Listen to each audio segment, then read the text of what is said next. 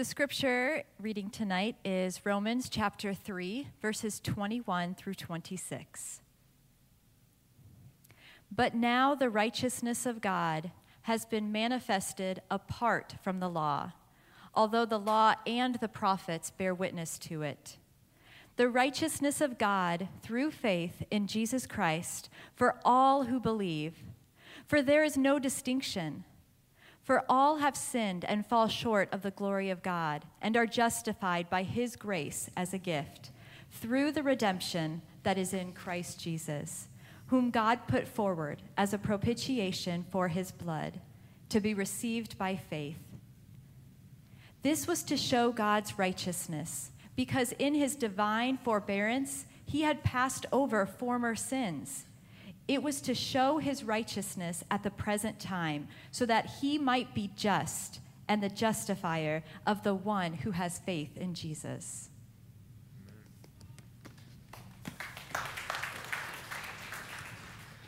Amen. Oh, could you guys actually? I'm just messing. Just sit down. You're good.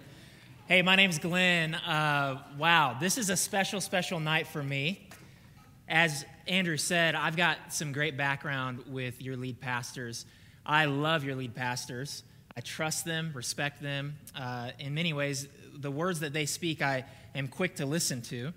And uh, especially now, as I venture out to team up with a, another pastor and plant a church up in northwest Omaha, um, I love watching the story that is unfolded at Providence Church. I was in the room at a uh, interest meeting one time where Andrew and Jared were were in there and there was a you know some interested people and that was the extent of providence church. This is like four years ago.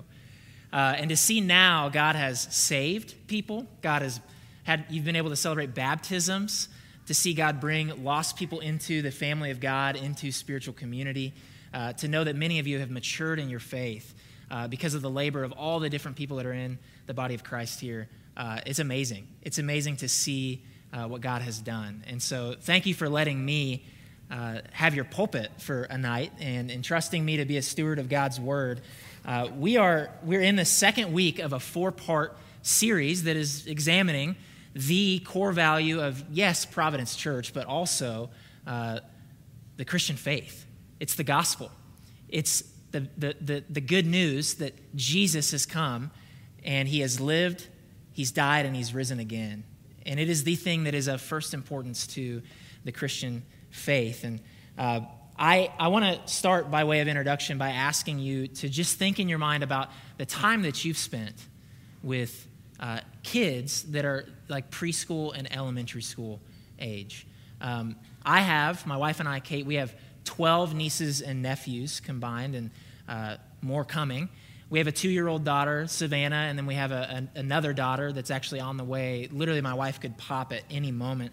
I have notes written down here in case I get a call and Jared needs to just read the rest of this sermon for me. Um, but, but y'all know if you spend any time with kids, you have to be ready to verbally process a lot of things with them, right? They, they're very curious about everything that they see and hear. They, they want to grow in their knowledge and, uh, and understand uh, all that surrounds them. And I, I want to actually paint a picture. So it, it goes from like one word questions when they're really young, that's like snack, snack, snack, all the way to questions that kids don't even realize are profound, like, how is God everywhere? Right? And to show you data, just to back up what I'm saying, any caretaker or parent or teacher in the room doesn't even need to hear this. Kids, young kids ask on average 100 to 300 questions a day. A day. 100 to 300 questions. Now, as we age, our questions do become uh, a little bit more particular, maybe to our life stage or you know, our season of life or our field of study, whatever it might be. Uh, for instance, my wife, Kate, when she was 10 years old, she was not looking at consumer reports for household appliances or you know, reviews online for maternity wear, right? And as we age, also our questions become more complex. There is probably not any normal five year old right now in the world who is wanting to analyze COVID 19 data and figure out the global economic impact that that will have. And yet, we remain asking basic, essential questions about life all the time. Do I have any true friends? Am I loved and accepted? Am I worthy of respect and admiration? Am I making the best decisions? Do I have the right career field? Am I becoming all I'm meant to be? Am I happy with my life? You, you always have been, and you always will be, seeking answers to questions. I, I just want to ask do you feel exhausted by that at all? To think about all of the internal anxious thoughts and questions that, you know, maybe are not less than what a kid would say verbally, but are the same amount. We're just asking them right here. What if I told you tonight that the, the Christian scriptures, the Bible, seem to ask one foundational, essential question, both implicitly and explicitly, and it arguably holds the most weight? And, and what if I told you that having confidence in the answer to that question will actually uh, give you the only thing you need before you ask any other question. Here it is. Here's the question. It's captured in Job chapter 9, verse 2. How can someone be made right with God? Another translation would say, How can mere mortals prove their innocence before God? And yet another translation would say, How can a person be declared innocent in God's sight? Church, let this, let this sink in. What good is it for a person to have all the, the thoughts and the opinions and the speculation and the answers in the world and yet be at odds with God, not right with Him, and without an answer to that problem. I want you to know tonight the answer to the question, how can a person be made right with God, is the difference between a life of exhaustion and religious obligation and a life of peace rest, and joy. So turn with me, if you will, if you have a device, if you have a, a physical Bible with you, Romans chapter 1. Romans chapter 1. I'm going to move over slightly. Uh, I've titled this sermon tonight, In a Desperate Place, a Display of Grace. In a Desperate Place, a Display of Grace. Um, just to, to set this up, the, the, the letter that Paul is writing to the Romans. So, Paul, let's talk about him first, the author. Paul is a, a man who actually he persecuted and imprisoned Christians before he had a personal supernatural um, encounter with the risen Jesus. And his life was forever changed. Not only did he begin to worship Jesus as God, but he gave the rest of his life. He, he ran a race and he was committed to completing the task that God gave him to testify to the good news of what Jesus had done. But more particular for our case tonight, um, Paul was a really religious, devout, and rule keeping man. Paul would have been a brilliant writer and thinker, a respected and revered leader.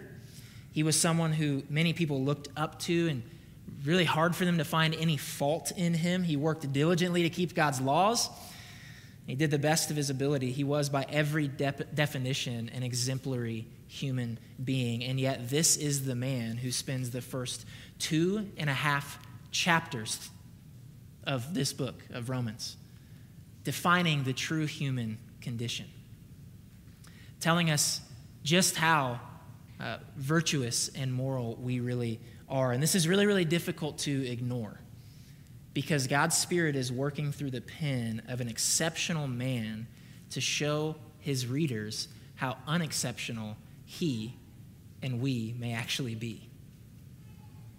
Uh, okay, COVID is a thing that's affected all of us in really personal ways. For me, uh, I stopped playing basketball. I was playing at least two times a week, every week. Love playing basketball. Uh, and then I took like four months off didn't touch a basketball. I ended up at another church and I had a basketball in my hands and it did not feel as familiar as I anticipated that it would. I thought it would be like riding a bike. All of a sudden, my dribbling is a little bit off, my eye hand coordination is off. This is a true story, Providence. I stood with a, a friend of mine at the three point line and shot 16 times before the ball actually went through the hoop. Sometimes things are not as good as we think they are initially, right? Or, or take this. My wife, anytime we have uh, friends or family come into town and I need to do some cleaning around our house. She asked me, would, you know, would you be willing to help with this? And, and the answer, because I'm, I'm so servant hearted, is absolutely. And so I, I, uh, I look at kind of, I take inventory of, of our house. And, uh, and I think, okay, 20 to 30 minutes, like I'm just going to roll up my sleeves and just knock this out. And three hours later, with another hour to go, sweaty, and I've run out of podcasts to listen to, and somehow the list has gotten longer of things to clean, what I initially thought was not actually true, right? Or take this on a, on a heavier note. My brother, my older brother Aaron, he's, he's alive and well now, thriving, doing great with a family. But when I was in high school, he got in a jet ski accident. And my brother, I thought, had just, you know, fallen off of his jet ski or, you know, run against a dock or something like that. And maybe he had an injured lung or an injured leg and he would be fine. But our family kept getting phone calls. Phone calls that said, hey, it's actually worse than, than we thought. He's unconscious.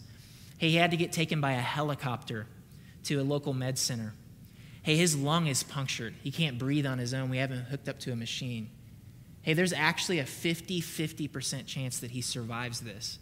Hey, if he does survive, there's actually a 70% chance that he would have some brain damage. Sometimes things, whether big or small, are not as good as we think they are initially. While positive thinking is a great thing, often reality in life can confront that and diffuse that in some sense. And I, I want to say tonight, Providence, so it is with our human nature. So it is with where we stand naturally before God. In a culture that now more than ever pushes a, a narrative that we uh, have, you know, inherent goodness deep, deep down inside, and we need to tap further and further and get rid of all the things that are covering that up so that we can really discover the golden, you know, gem and gift to the world that exists underneath that. God's word doesn't tell that story. Consider with me in Romans chapter 1, starting in verse 20. For God's invisible attributes, namely his eternal power and divine nature, have been clearly perceived ever since the creation of the world in the things that have been made. So, in, in humans. So, humans are without excuse, for although they knew God, they did not honor him as God or give thanks to him, but they became futile in their thinking, and their foolish hearts were darkened. Jump down to, to verse 32 of this, the same passage, and right after Paul has described the, the unrighteousness, the sin that is in people, he says, Though they know God's righteous decree that those who practice such things deserve to die, they, they not only do them, but they give approval to those who practice them. Paul is describing providence, a church in which many may acknowledge God, but they deliberately and consciously choose to ignore or reject Him, specifically their place under Him. Instead of serving and honoring and loving the one who has made us and experiencing the joy that comes in that, we've decided that we're more worthy than He is of describing the, the boundaries and, and the design of our life. Fast forward to chapter 3 of Romans, and starting in verse 11, Paul echoes the Psalms, where he all just spent 10 weeks together. And he says, None is righteous, no, not one. And he goes even further no one understands, no one even seeks for God. He's saying no human being actually has a moral, acceptable record before God. No one even looks for him or seeks after him. That's not our natural inclination. And finally, he captures what I think is the reason for much of this in chapter 3, verse 18. He says, There is no fear of God before their eyes. Here's how this looks right now, today. It looks like a lot of people assuming a whole lot about God. That our living against his will our dismissing of his law will merely result in him being a little bit upset or disappointed, but certainly not, not that he would ever do anything about that. It looks like us assuming that uh, he would never actually want us to feel accountable to the rights that he has over us as the one who has created us. And if you would allow me to echo Dwight Schrute from The Office, false. False. Church, our God reveals himself to be a just God. He is a good and holy and righteous God. There is no place for sin before him. He describes himself in the book of Exodus. He says, I'm slow to anger. I'm abounding in steadfast love, but I will not let the guilty go unpunished. And so, how is it that we have a God that can be both merciful to sinners, but also exact justice? We're going to see the answer to that. But first, I want to tell you uh, about me. Uh, I grew up as a pastor's kid. And so, my whole life really revolved around church. All of my friends were Christians. Um, my parents were obviously believing. I was well behaved. I was respectful of others. I memorized some Bible verses. Um, Jared's nodding his head, saying yes. Didn't have sex, didn't watch any R rated movies. I did not get into a lot of trouble. Uh, I would say I lived a pretty innocent life. And this was my, in retrospect, unspoken hypothesis. This was what might be yours too right now if you, if you think about it. If I'm relatively good, God will forgive as He should. If I'm relatively good, God will forgive as He should. And that was the sum and substance of my Christian faith. But as a college student, things changed. It was really, really difficult for me to, to start believing that I was relatively good.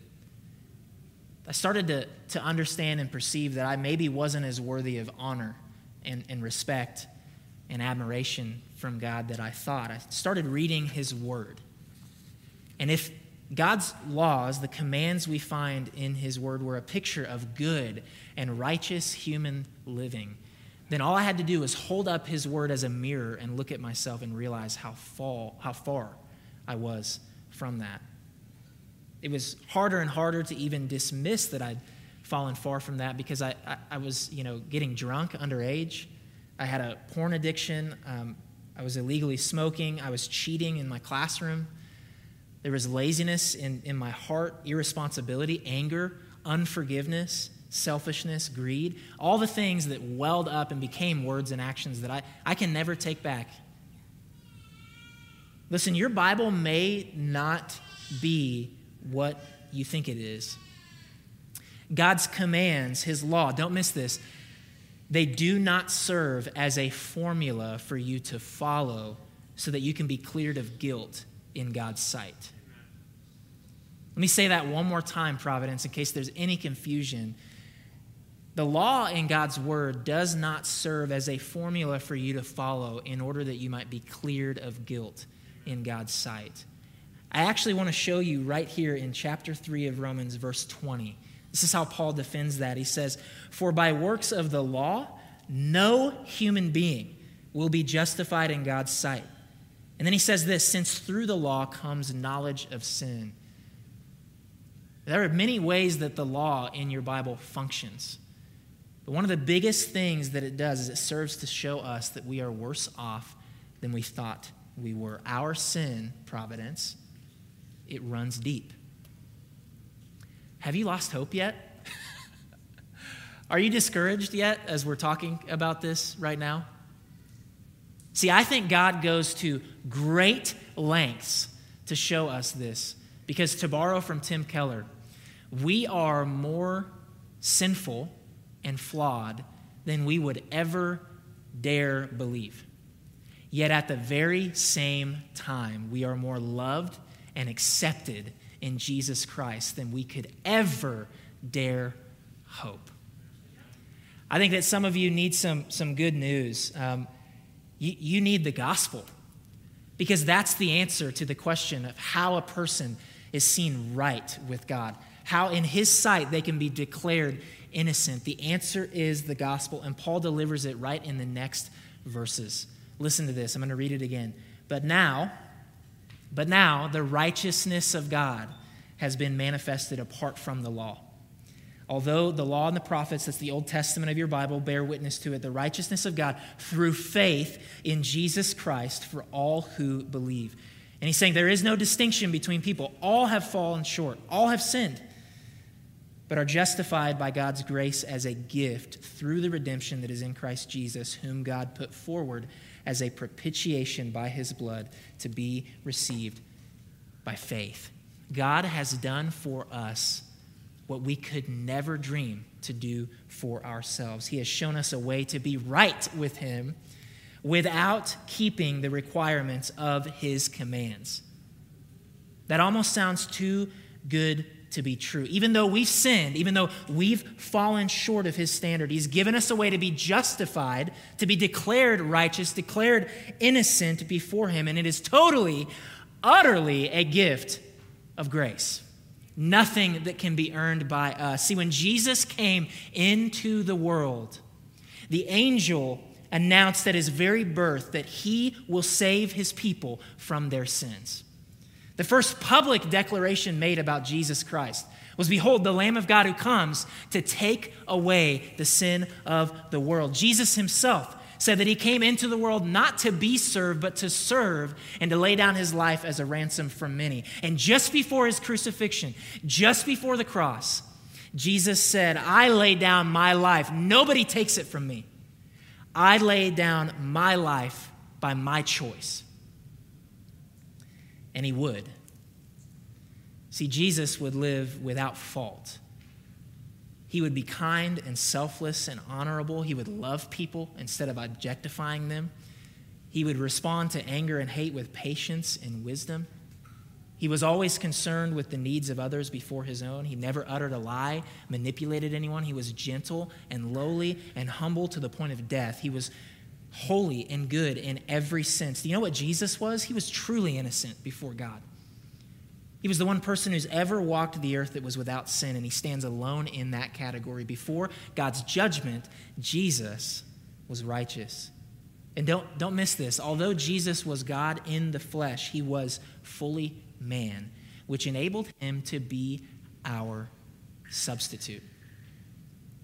It enabled him to stand in our place in front of us, living the life that we could not live, that meets God's mark. You see, even if all of us in here right now in this room passionately committed tonight, we will never sin again. Not only do we all know that that is impossible, but it doesn't account for the sin of our past. Jesus stands in our place, and not only is our substitute in life, but Jesus is our substitute in death. Our passage says that it was Jesus whom God put forth as a propitiation by his blood. What that means is that Jesus fell under the wrath of God in our place so that we don't have to.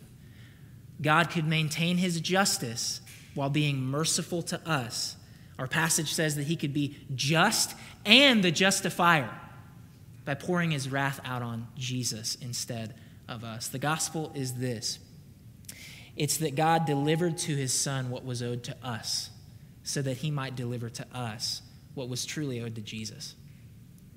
And that is really, really good news. How does a person get right before God? By believing in, trusting in, having faith in the person and work of Jesus. Christians, let me, let me talk to you for a second because I, I want you to understand how this gospel of justification actually has real implications for your life. Uh, just this last week, my wife and I, we uh, couldn't do this, this uh, assessment physically, so we hopped on to a church planting assessment where they, they kind of help determine hey, are you fit to be a church planter and pastor?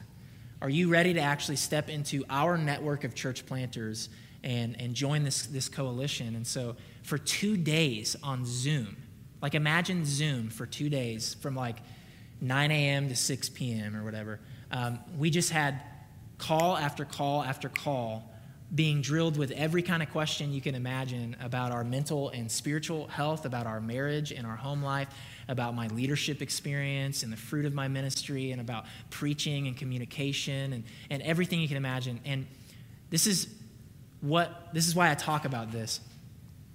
Before we hopped on to our first Zoom call the first morning, I, I was so nervous. Um, you know, I made sure that even though I was sitting in my own bed at home, that I had like khaki shorts on that they would never see, that I had a, a, a nice shirt on, that I looked well groomed, my teeth were brushed, you know, nothing that they would be able to notice through my 2013 MacBook webcam, right? But I, I felt inclined to, to prove my worth and, and to bring you know, the best that I could. I remember thinking of the questions that they would ask us and sort of anticipating those questions and wondering, okay, how would I answer that? How would I phrase, you know, my thoughts about that? What if they challenge this? You know, how would I speak back to that and, and entertain that dialogue? And, you know, how's my wife going to do? Or are we going to, you know, are they going to think that we have, a, a, you know, we mesh well and, and all this kind of stuff? And I say all of that because it's just a very recent example of something that's so common to your life and mine. So much of our life is presenting our record of performance in order to validate our acceptance. When you've interviewed for a job or a degree program, uh, when you've tried to qualify for a home loan or get your kids accept, accepted into a school, when you've auditioned for a part, you've tried out for a team, when you've dated someone, and you kind of want them to know at the start, like the best things about you, and reserve those things that maybe uh, are not so great. Uh, when you've been asked to preach at Providence Church on a Sunday night, that's just me. Um, this is deeply ingrained in us so much that we haul it with us into our relationship with God and our activity in the church. And even though justification says stop achieving, there's nothing you can achieve, receive. Start receiving from Jesus what he's done for you. Even though we've died with Christ and, and it's no longer about us, but about him living through us, we aren't trusting of that. And instead, we try harder to do more and be better. And because real sin still exists in us, we're prone to self worship. We would never say it out loud, but we all do it. We associate our Christian activity and disciplines and persona and words with a sense of self earned acceptance. And here's how this plays out. Maybe you can relate. Some weeks I feel great, other weeks I feel shame. Some weeks I feel strong, and other weeks I, I feel weak. Some weeks I trust God, other weeks I don't. Some weeks I'm at peace and secure in my relationship with Him. Other weeks I'm fearful of where I really actually stand with Him. Some weeks I'm content and I'm strong in my identity. Other weeks I feel like I need to, to really work hard to prove my worth and value. Some weeks what Jesus accomplished is finished and it's final. And some weeks He got me through the door, but I need to figure out how to stay here. What's happening here? Why this roller coaster of faith? Here it is the lie of self earned acceptance breeds the lie of self lost acceptance. If we can't rest in God's grace to us as Christian people, we will never escape the feeling that He is disapproving of us or ashamed of us. Hebrews 4:16 says, "Let us then with confidence draw near to the throne of grace that we may receive mercy and find grace and help in time of need. Christian, knowing that you're made right with God is the difference between a life of exhaustion and a life of rest. Additionally, if you're a Christian, I will bet that you often drift in your service to the church and, and, and to other people from uh, joy and gladness to obligation a begrudging obligation at that, but you would never show it. How do I know this? Because I do too. I do too. The thing that the gospel does for us is it shows us that Jesus loves us personally. It shows us that he gave himself for us, that his presence in us doesn't add burden to our life, but like Jared was talking about earlier, it relieves burden from our life. I'll never forget years ago when Jared actually preached a sermon, and he, he said, it stuck with me forever, obviously. If you don't have a desire to worship God or share your faith with other people, it's because you need to remember your lostness. You need to remember where you were before you met Jesus. Can I just say, Christian, don't forget how far God has brought you by his grace. Don't forget the cross. Don't forget how generous he's been to look at you at your worst and to say, pointing at the cross, I love you that much. Take inventory of your place before God and the display of grace that He has made for His own glory. Remember how much you love Him because He first loved you. John Stott wrote The cross of Christ is the blazing fire at which the flame of our love is kindled. It's the cross of Christ that empowers us to, to the biblical principle of serving with gladness. There's, there's a huge difference between a person who really pulled themselves up by their bootstrap, they're self made, and they needed God to kind of get them over a little bit of a roadblock in life, and a person who says, I was dead in sin. God, I didn't even seek you or understand you. I was unrighteous in your sight. I was subject to your wrath and judgment, hell-bound. And Jesus, you came and you lived and you died and you rose again. And I placed my faith in you. And because of that, I have a relationship with God. That's two very different people who operate and serve and love other people out of a very different place. If you're not yet a Christian, I want to talk to you for a moment. Can I just tell you from my own story that what started me on a path toward understanding the good news of Jesus' work and placing my faith in him was not just that I had made some bad decisions and that I was experiencing the consequences of those decisions. All of us can relate to that. That sounds like normal life. But it was God, by His Spirit, beginning to open my eyes and my heart to my place before Him in the life that I was choosing to live apart from Him. He began to produce in me a sorrow over my sin and a sense of responsibility and accountability to His authority. And I think in Psalm 51, David captures this posture very well. Right after a mess of sin and failure and mistakes in his life, he comes before God and he says, Oh Lord, against you and you only have I sinned. Your judgment on me would be right.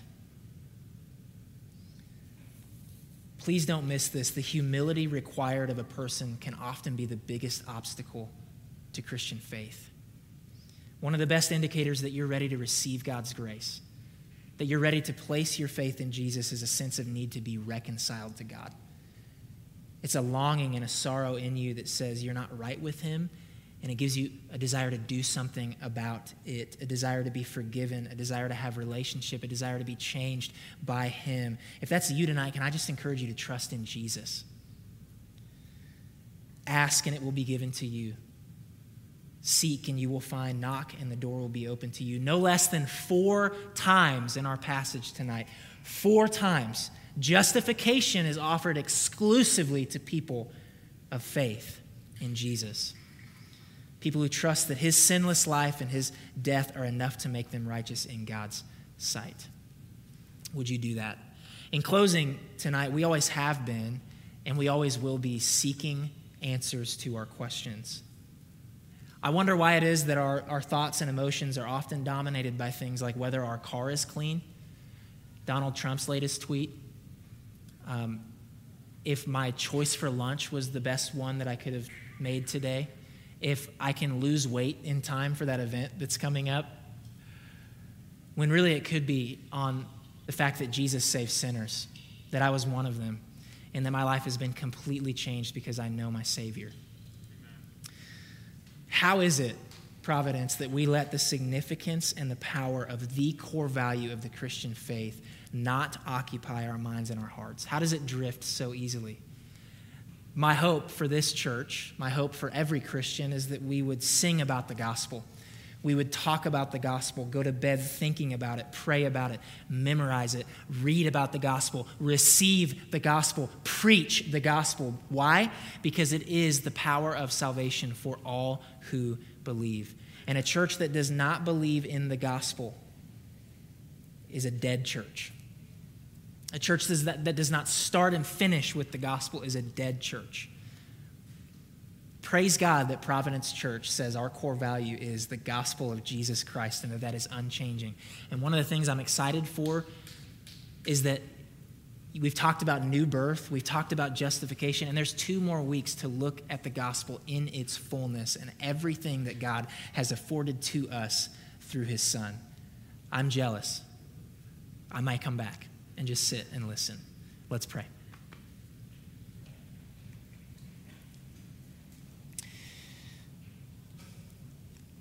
Jesus, we want to ask that you would forgive us tonight for our temptation to uh, think that we have heard this, we've thought about this, we've meditated on this, uh, we understand this, and we can move on from this. Oh God, draw your people back right now, even as we worship, to your throne. a place of incredible grace that's been unearned and given as a gift to people whose faith is in you. Jesus, draw us to you to show us that you came and you were our substitute in life and death. And when you were on the cross, you declared, It is finished. God, I pray right now that by your Spirit, Providence Church would be filled with joy, would be filled with gladness, because Jesus, you have done something for us, the thing for us, in order to answer the question how to have a relationship with you, God. Thank you for the good news of the gospel. Thank you for being our justifier. Thank you for being true to your character. We love you because you first loved us, and it's in your name we pray. Amen.